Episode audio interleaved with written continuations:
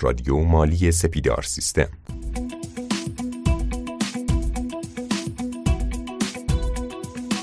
خانم آقایان سلام. امیدوارم که حالتون خوب باشه. صدای من رو از پادکست 122 رادیو مالی سپیدار سیستم میشنوید. خیلی خوشحالم که با یک قسمت دیگه همراه شما عزیزان حسابداران و مدیران مالی هستم. ما تو این قسمت قرار هستش در مورد استاندارد دوم حسابداری صحبت بکنیم. اگر پادکست قبلی رو شنیده باشید ما شروع کردیم در خصوص استاندارد حسابداری صحبت کردن و قرار هستش تو این قسمت در خصوص گردش وجوه نقد صحبت بکنیم. دعوت کردیم مثل همیشه از جناب آقای بنو فاطمه که روی خط بیان و این پادکست از حضورشون استفاده بکنیم. استاد سلام وقت شما بخیر. سلام که نام خداست. گویند که سنگ لل شود در مقام صبر آری شود لیک به خون جگر شود. صد نکته غیر حسن بباید که تا کسی مقبول طبع مردم صاحب نظر شود. هستم در خدمت شما مزید آبادی و شنوندگان خوب رادیو مالی با استاندارد حسابداری شماره دو صورت جریان های نقدی. این هم مثل استاندارد شماره یک تجدید نظر شده سال 1397 بی صبرانه منتظریم تا شروع بکنیم. در مورد این استاندارد هم مثل استاندارد قبلی پر انرژی و در موردش بیشتر یاد بگیریم. سلامت به شما مزید آبادی. استاندارد شماره دو از اون جایی تحریر شده که گردش وجوه نقد خودش دارای اهمیت زیادیه.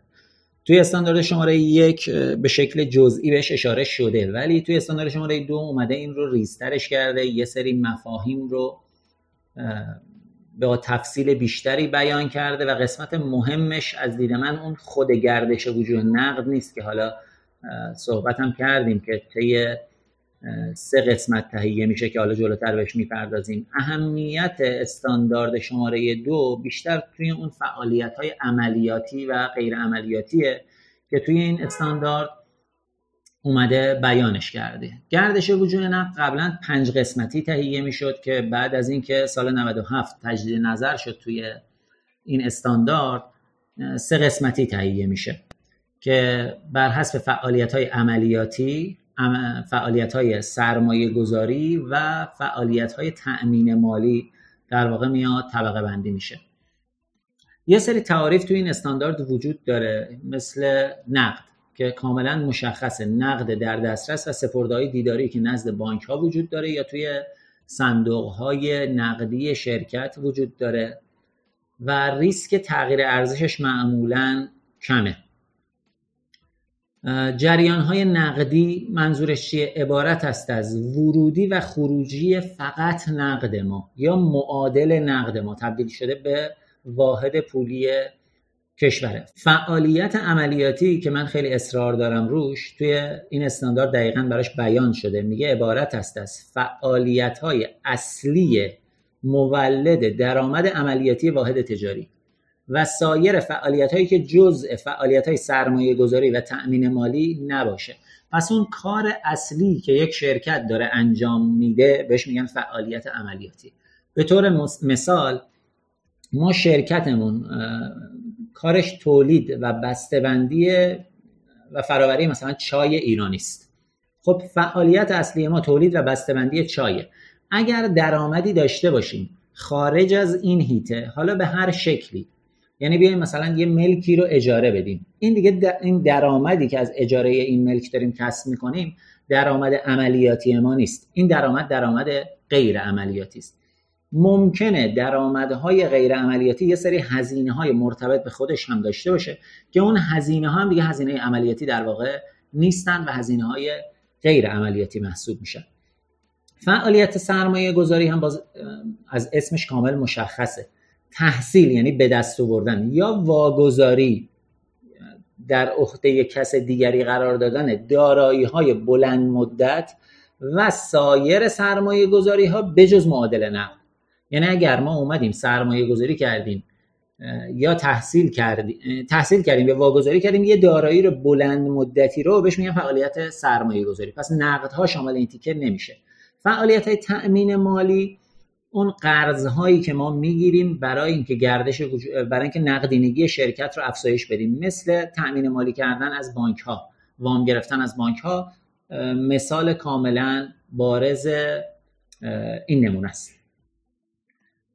اینو باز خاطرمون باشه. ما همه صورت های مالی رو بر مبنای تعهدی انجام می‌دادیم غیر از گردش وجوه نقد که بر اساس نقدی انجام میشه.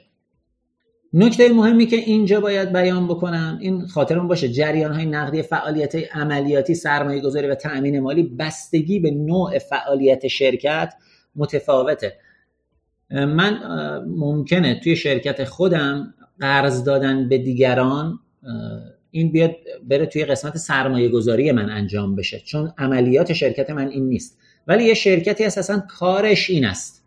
پس اون دیگه ببینید این پرداختیه به جای اینکه بیاد توی قسمت سرمایه گذاری اتفاق بیفته اونجا نشون داده بشه میاد توی قسمت فعالیت های عملیاتی قرار می‌گیره. پس به نوع فعالیت شرکت ما خیلی ممکنه این قضیه تغییر بکنه. یه نکته دیگه که توی این استاندارد بیان شده معامله منفرده که شامل جریان های نقدیه که به صورت متفاوت طبقه بندی میشه. به طور مثال یه مؤسسه مالی وقتی که باز پرداخت تحصیلاتش رو داره انجام میده سود تحصیلات رو باش پرداخت می‌کنه سود پرداختی بابت تحصیلات رو میاره تو قسمت فعالیت عملیاتی. اون اصل تحصیلات یا وامی که گرفته رو داره پرداخت می‌کنه به عنوان فعالیت تأمین مالی در نظر می‌گیره. پس ببینید یک وامی که گرفتیم اصلش و سودش توی دو قسمت مجزای جریان وجوه نقد طبقه بندی میشه. قسمت بعدی جریان های نقدی حاصل از فعالیت های عملیاتی. به این شکل بیان میشه که مربوط به فعالیت های اصلی مولد درآمد عملیات شرکته. برای همین این جریان های نقدی که برای فعالیت های عملیاتی اتفاق میفته ناشی از معاملات و سایر رویدادهایی که تو صورت سود و زیانمون هم منظورش کردیم. یعنی تو اون قسمت سود صورت سود و زیان درآمدهامون رو می آوردیم هزینه هامون هم می آوردیم اون قسمت همینجا جدا میشه به عنوان جریان های نقدی حاصل از عملیات. جریان های نقدی هم افشای جداگانه داره یعنی یادداشت های توضیحی کنارش باید به شکل جداگانه بیان بشه نشون بده که این فعالیت های عملیاتی تأمین مالی و سرمایه گذاری از چه محل است بابت چیست و اگر درآمد یا هزینه غیر عملیاتی هم داریم باز این رو ریزش رو باید تفکیک بکنیم. گزارشگری جریان های نقدی فعالیت عملیاتی هم همونطور که تو استاندارد شماره یک با هم صحبت کردیم توی پادکست قبلی از دو روش مستقیم و غیر مستقیم انجام میشه که تو روش مستقیم طبقات اصلی دریافت های نقدی و ناخالص پرداختی های نقدی افشا میشه ولی تو روش غیر مستقیم سود و زیان عملیاتی دوره را قرار میدیم. شروع می‌کنیم این تغییرات نقدی و غیر نقدی مربوط به عملیات رو روش انجام میدیم. به یک عدد نقد عملیات می‌رسیم. بعد اون قسمت های تامین مالی و سرمایه گذاری رو زیرش شروع می‌کنیم اضافه کردن. توی روش غیر مستقیم خالص جریان های نقدی حاصل از عملیات رو از طریق محاسبه تغییرات توی موجودی ها تغییرات توی دریافتنی ها و پرداختنی های طی دوره. اقلام غیر نقدی مثل استهلاکات، ذخیره، مالیات انتقالی، سود و زیان های تحقق نیافته همه اینها رو میایم اگر اثر مثبت پولی داشتند به اون سود عملیاتی اضافه می‌کنیم. اگر اثر منفی داشتن از اون کم می‌کنیم که در انتها برسیم به نقد دقیق وارد یا خارج شده از حسابمون. آقای بنو فاطمه عددی هستش که ما بتونیم اون رو مبنا قرار بدیم و بتونیم یه جوری بهش اتکا بکنیم و مطمئن بشیم این گردش وجوه نقدمون درست هستش یا نه. صد درصد های مزید بدید چقدر نکته قشنگی رو ارائه کردید. ببینید ما کلا اصلا گردش وجوه نقد رو انجام میدیم. این صورت مالی رو تهیه می‌کنیم. برای اینکه بدونیم حاصل ورود یا خروج نقدمون چه اتفاقی براش افتاده. مطمئنا ورودی نقد اگر داشته باشیم ما ابتدای سال یه مانده وجوه نقدی توی صورت هامون داشتیم توی سیستممون داشتیم توی بانکمون داشتیم که این ورودی اگر بیاد بهش اضافه بشه یا خروجیه بیاد ازش کم بشه می‌رسه به مانده نقد و بانک پایان دورمون. پس برای چک کردن اینکه این عملیات بینمون نقد حاصل از عملیات نقد حاصل از تامین مالی و نقد حاصل از سرمایه گذاری وقتی با هم دیگه جمع و تفریق شد بهترین گزینه برای چک کردنش اینه که بیایم به مانده نقد ابتدای دوره اضافه بکنیم یا کم بکنیم ببینیم به مانده نقد پایان دوره می‌رسیم یا نمی‌رسیم. یه قسمت مهمی که توی جریان وجوه نقد وجود داره اون قسمت های ارزی مونه که ما عملیات تسعیر روش انجام میدیم. یعنی میایم به طور مثال اگر توی حساب بانکیمون یک مقداری دلار یا یورو داریم به قیمت قبلی توی سیستممون ثبت شده. فی جدید رو از سامانه های مربوطه و قانونی مثل سامانه سناریت.ir استخراج می‌کنیم. مانده ارزمون رو تسعیر می‌کنیم به مانده ریالی فعلی می‌رسیم. این باید بیاد توی گردش وجوه نقد نشون داده بشه. ولی خاطرمون باشه. فقط اون قسمتیش که مربوط به وجوه نقدمونه.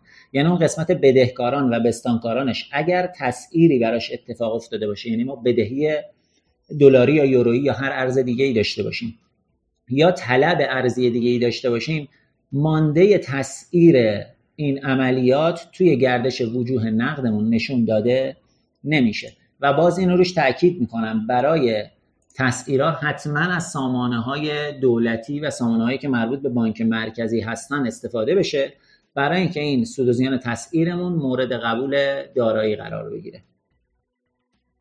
همونطور که تو استاندارد شماره یکم صحبت کرده بودم راجبش بهتره که یه سری استانداردهای دیگر رو برای تکمیل استاندارد شماره یک و دو که صورت های مالی اساسی رو مطالعه بکنیم. استاندارد 13 استاندارد شماره 13 که بهای تمام شده دارایی هاست طبق استاندارد مربوطه اونو بهتره مطالعه بکنیم برای اینکه بتونیم جریان وجوه نقدمون رو دقیق تر و کامل تر تهیه بکنیم.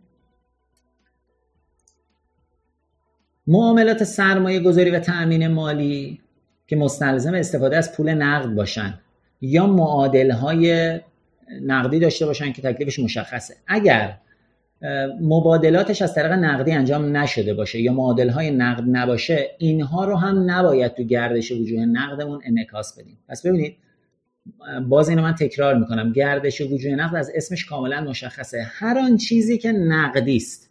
یعنی وقتی می اومدیم تو روش غیر مستقیم سود عملیاتی رو میذاشتیم چرا می اومدیم هزینه استهلاک رو ازش کم می‌کردیم؟ هزینه استهلاک دوره رو. برای اینکه این هزینه هزینه است که نقدی نیست. ما سالهای قبل اومدیم پول دادیم یه دارایی ثابتی خریدیم.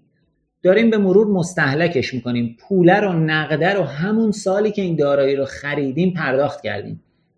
پس طی سال جاری وجه نقدی بابت استهلاکمون بابت ذخایرمون از حسابمون خارج نمیشه. چون خارج نمیشه توی گردش وجوه نقدمون هم ارائهش نمی کنیم این بسیار بسیار نکته مهمیه.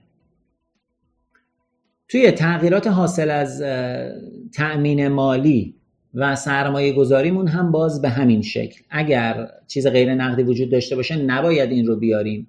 و این رو خاطرمون باشه. تاثیرات نرخ ارز رو در نرخ‌های مبادله‌ای باید توی صورت‌های مالی توی قسمت یادداشت‌های توضیح افشا بکنیم. یعنی بگیم که این گردش وجوه نقد ما این مقدارش که بر اساس ارز بود این بر اساس یک نرخ تسعیری اون تسعیرش انجام شده که قابل اتکاس از این سامانه هم استخراج شده به این مقدار مانده و این مبلغ. این هم جزو اون قسمت های افشا حتما باید بیاد. واحد تجاری اجزای تشکیل دهنده نقد و معادل های نقد رو کاملا افشا می‌کنه و اگر صورت تطبیقی هم برای این قسمت ها وجود داره باید اون رو تو یادداشته توضیحی باز به شکل تفکیک بیاد حتما ارائه بکنه. نکته آخر واحد تجاری مبلغ مانده های با اهمیت نقدشو و معادل های نقد نگهداری شده شو به هر ارزی که می‌خواد باشه. که برای استفاده گروه در دسترس نیست و همچنین دلیلش رو حتما افشا بکنه. مثال من یک پولی توی یکی از بانک های کشور دارم اینو برای اینکه بیام یه وارداتی انجام بدم رفتم سپردش کردم توی بانک و مسدودش کردم ببینید این قسمت مسدودی باز باید توی یادداشت های توضیحی به تفکیک حتما ارائه بشه. این قسمت هایی که صحبت کردیم نکات پر اهمیت استاندارد شماره دو بود که باز به دوستان توصیه می‌کنم این استاندارد رو مطالعه بکنم مرسی از شما جناب بنو فاطمه عزیز که استاندارد شماره دو رو امروز برامون بررسی کردید به صورت کامل. فکر می‌کنم مکمل کار شما این هستش که دوستان این استاندارد رو بیارن روی سیستم خودشون که فکر کنم با یه search ساده توی گوگل هم بتونن به دسترسی داشته باشن متنش رو یه بار خودشون بخونن و مقایسه بکنن با تحلیل و اون نکات کاربردی که امروز از این پادکست گرفتن. در آخر این پادکست اگر برای جمعبندی صحبتی هستش ما در خدمت شما هستیم. ما خداحافظی شما رو داشته باشیم. جناب مزید من صحبت شما رو تکمیل بکنم برای دوستانی که می‌خوان استاندارد رو بخونن مراجعه بکنن حتما و حتما به سایت audit.org.ir یا همون سایت سازمان حسابرسی. وارد که بشن پنج تا قسمت combo box داره که حالا من دیگه متاسفانه نمی‌دونم لغت فارسیشو چی می‌تونم بگم. زبانه بازشونده داره. یه قسمتی داره به نام خدمات سازمان. توی خدمات سازمان که وارد بشن قسمت تدوین استانداردها استانداردهای حسابداری گزینه اوله. اگر روی این کلیک بکنن نوع مستند استاندارد رو قرار بدند روی استانداردهای مصوب و جستجو رو بزنن تمام استانداردهای مورد تایید سازمان حسابرسی به شکل فایل Word و PDF در اختیارشونه. حتما از این مسیر دنبال بکنن و همین مسیر رو مطالعه بکنن. چون ممکنه اون متنایی که از سایت های دیگه دانلود می‌کنن یه سری تغییرات روش اتفاق افتاده باشه. متشکرم که با ما همراه بودید و خداوند پایان نیز هست. باز هم تشکر می‌کنم از شما. دوستان می‌تونن اپلیکیشن رادیو مالی رو از طریق کافه بازار، Google Play، نسخه های اندرویدیش و از طریق سایت سپیدار سیستم دانلود بکنن و روی گوشیشون داشته باشن.